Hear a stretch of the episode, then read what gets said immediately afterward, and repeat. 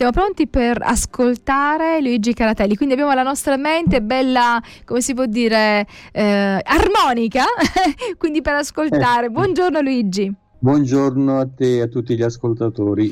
Allora, apriamo con un messaggio di un'ascoltatrice che ci è arrivato ecco, lunedì, lunedì dopo aver fatto la nostra, anzi quasi in concomitanza, eh, lunedì mentre facevamo la diretta alle 11.47 eh, ci arriva questo messaggio da Mariella da Oristano che dice buongiorno, proprio qualche giorno fa un collega, una collega sosteneva che è impossibile che le piramidi siano state costruite da semplici schiavi ebrei, ma che sicuramente ci sia stato l'intervento di qualche alieno.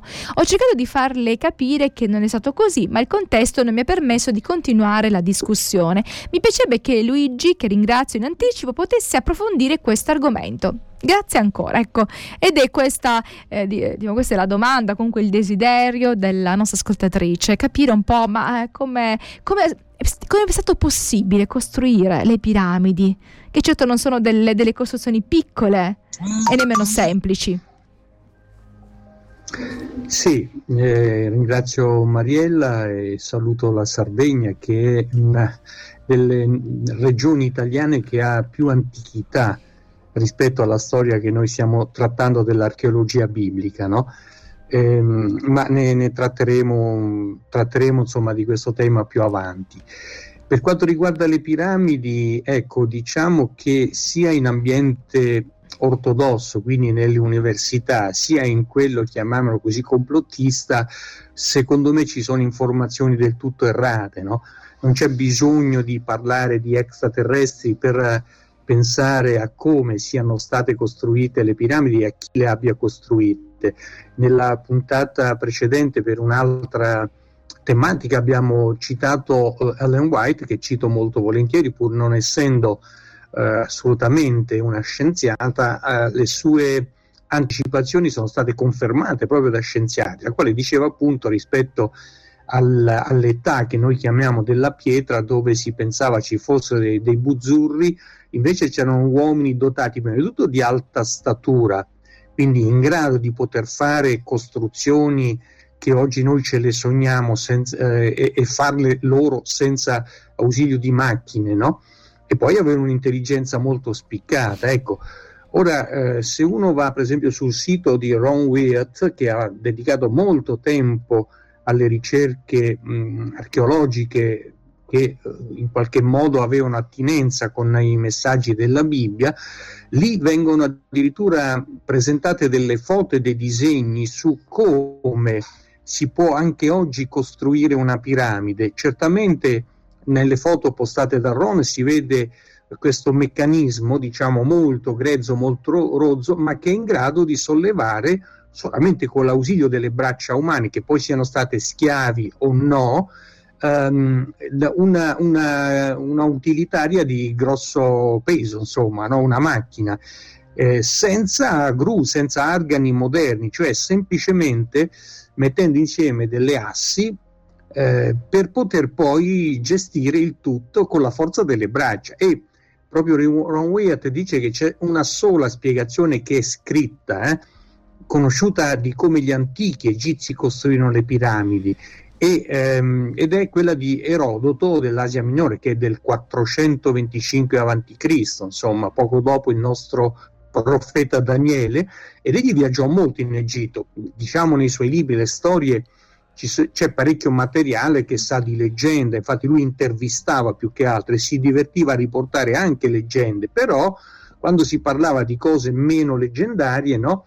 Raccoglieva, ripeto, dei verbali e li, poi li ha messi sui suoi, sulle sue raccolte le storie. E lui, a riguardo delle piramidi, della loro costruzione, ha dichiarato quanto segue. Quindi lui era lì, vicinissimo a coloro che co- hanno costruito le piramidi ehm, cioè voglio dire a coloro che hanno ricevuto in qualche modo indicazioni di come erano state costruite le piramidi, dice il metodo impiegato era quello di costruirle a gradini.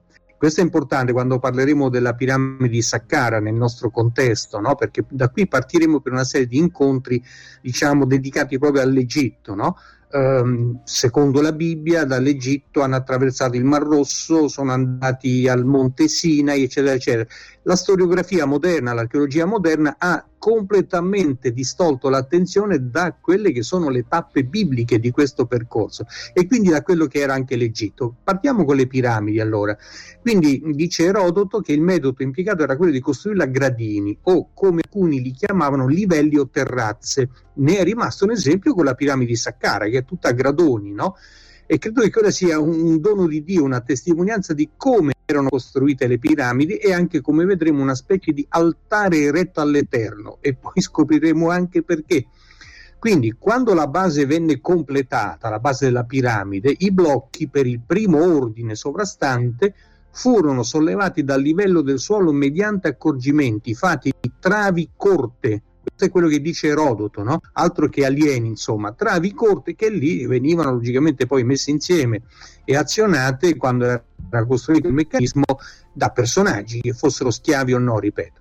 Allora, sul primo livello ce n'era poi un altro che sollevava i blocchi di un gradino più in alto, poi un altro ancora che li sollevava ancora più in alto. Ogni livello piano, dice ancora Erodoto, aveva il suo set di leve oppure faceva in modo che usassero lo stesso set che, essendo facile da trasportare, si spostavano da un palco all'altro non appena il suo carico veniva messo a posto.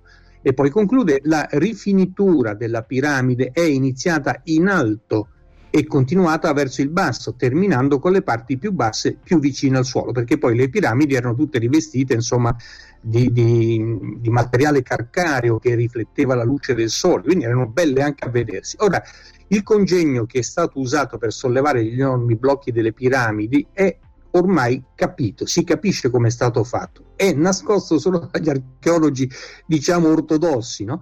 Quindi questo meccanismo è stato accuratamente testato oggi, dai, nei giorni nostri, esaminato da ingegneri, che concordano sul fatto che un tale dispositivo di sollevamento, perché poi si tratta di questo, erano assi messe lì per creare un dispositivo di sollevamento. Ebbene, questo dispositivo è in grado di sollevare pietre superiori a 100.000 libbre, è scritto sul sito di Rom, no? poi traducetelo in italiano, non sono noccioline, insomma, ecco.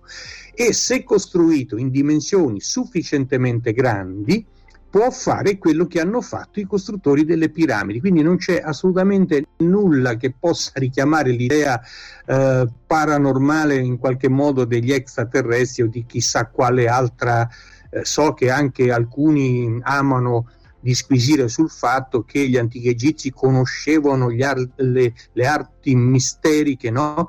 del sollevamento delle pietre con la fonazione, quindi emettevano un certo suono e queste si sollevavano in aria e poi andavano a posizione. Ecco, insomma, siamo seri se vogliamo, no? con il rispetto di tutte le le credenze, ma siamo seri, oggi si può fare quello che facevano gli antichi egizi con le loro macchine, non con i nostri argani. E torniamo a parlare di piramidi, quindi abbiamo aperto con eh, la, la, domanda, la richiesta di chiarimento da parte dell'ascoltatrice di Oristano di capire ma le piramidi come sono state costruite? Qualcuno dice che siano venuti degli alieni proprio perché costru- la costruzione è così fatta bene e così grande che ci, volevano, ci voleva um, alta ingegneria. Ecco, tu ci stavi un pochino spiegando quello che la, diciamo, la storia ci dice, quello che l'archeologia ci dice.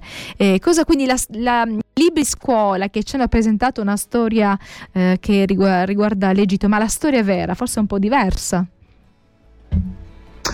Sì, sì, sì, sì, eh, senz'altro. Diciamo che ehm, una volta sempre Ron Wiet ha scritto una bellissima newsletter del 1994 addirittura, parlando proprio mh, dell'Egitto, mh, quindi noi vedremo insomma qualcosa di importante che purtroppo non è sui libri di storia, ma non perché c'è un'opinione diversa e questa è rispettabile, perché è stato fatto proprio, è stata fatta un'opera di eh, distruzione delle fonti antiche, per esempio parlando dei giganti, noi abbiamo visto come eh, Viera, per esempio, ha fatto un, un, intenso studio poi pubblicato in inglese su come lo Smithsonian Institute comprava e spesso accantonava nei suoi magazzini o addirittura distruggeva prove che certificavano proprio l'esistenza di giganti. Ora, questa è disonestà, saranno grandi istituzioni, ma è disonestà.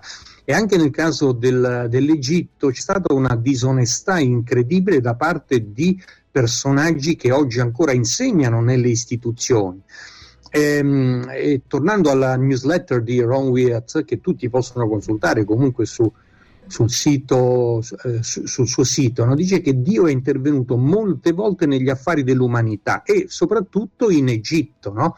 soprattutto in Egitto. Molti si stupiranno come l'Egitto pagano, ma non era quello condannato da Dio nelle sette, le dieci piaghe, eccetera, eccetera. Sì, ma noi non possiamo leggere la Bibbia in maniera univoco solo eh, soffermandoci su un versetto, anche perché Dio è più grande di noi e anche della stessa Bibbia, scusate per quella che sembrerà per alcuni l'eresia, cioè Dio ha fatto scrivere ciò che era interessante e utile, ma per capire un contesto la si, le- si deve leggere tutta, altrimenti non si può come fanno certi autori moderni, no? estrapolando un versetto e far dire che la Bibbia è stata scritta da extraterrestri, no? cito uno a caso. Insomma. Allora, eh, diciamo, le prove archeologiche spesso dagli archeologi e dagli studiosi evoluzionisti sono state fatte sparire, come nel caso dei giganti. Se si pensa al papiro di Torino, no? Che fu pre- preparato alla fine della diciottesima dinastia, che è proprio la dinastia in cui operò e visse Mosè, di cui parleremo moltissimo. No? E questo papiro di Torino comprendeva gli elenchi di tutti i re di ogni dinastia dell'Egitto antico fino alla diciassettesima, no? quindi alla prim- precedente dinastia. Ora fu trovato in uno scavo di un tempio durante il XIX secolo, proprio l'epoca delle scoperte archeologiche. Guarda caso, come dicevamo, allo scadere della profezia delle 2300 sere mattine, quando il Dio interviene nella storia, come dice eh, anche in altra maniera Ron Wyatt, per cercare di eh, lasciare le sue orme, di dire al mondo da questo momento mi stanno distruggendo, mi stanno cancellando dall'orizzonte dell'umanità, infatti abbiamo un sacco di, eh, di religioni atee se vogliamo, ma io vi dimostro che la Bibbia che io ho fatto scrivere no, è assolutamente attendibile. Ora, questo papiro, che ripeto, registrava tutte le dinastie, no, eh, venne conservato dal re di Sardegna, che lo conservò con cura dopo la scoperta, logicamente, e, e lo affidò ad alcuni dotti di Torino per la traduzione arrivò in perfette condizioni, però gli studiosi, gli studiosi, qui potete fare una ricerca, ne distrussero o nascosero la maggior parte di questo, ehm, di questo documento. Per quale motivo? Perché si resero conto che dimostrava che la lunga storia dinastica dell'Egitto, come loro l'avevano inventata, non era vero, non, non sussisteva. Quindi, eh, per spiegare il mutato stato del papiro, cioè che era ormai deteriorato, accusarono accusarono il re di, dei Sardegna che in qualche modo lo aveva spedito scartato, quindi in una maniera assolutamente e incredibilmente pacchiana, insomma, e dilettantesca, quindi praticamente la colpa era del re di Sardegna. Invece non è così.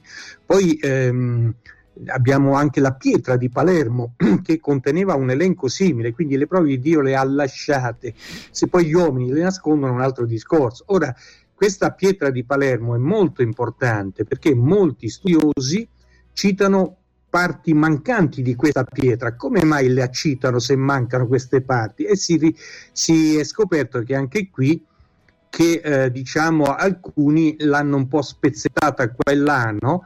ehm, diciamo che dalla ricerca schientifica di anche studiosi indipendenti si è scoperto che le scheggiature sono recenti, quindi non è venuta a noi già scheggiata e mancante di parti importanti, è stata come il papiro danneggiata per non far capire che ciò che si insegna nelle università riguardo l'egittologia è falsa costruzione. Magari alcuni anche in buona fede, ma è falsa costruzione. E questo è importante perché io mi fermo qui, ma lo vedremo nei prossimi incontri. Sapere quali sono le vere dinastie dell'Egitto, so, quante sono, colloca al punto giusto proprio la cronologia e questo lo ha fatto magistralmente, anche se io non condivido tutto quel che lui dice, no? ma David Roll, mm-hmm. e, mh, a cui è stata dedicata mh, una trasmissione anche su Focus, molti altri eh, soggetti diciamo, editoriali gli hanno dedicato molto tempo e David Roll, grazie a Dio, ha riportato certe cronologie lì dove gli studiosi evoluzionisti le hanno fatte sparire. Questa è disonestà, mi dispiace, ma non è scienza. E quindi per questo poi i tuoi conti non tornano. Quando tu sposti le cose certo. si rischia di non far tornare i conti. Ok Luigi, allora certo, alla certo. prossima. Certo. Alla prossima, un caro saluto a tutti allora.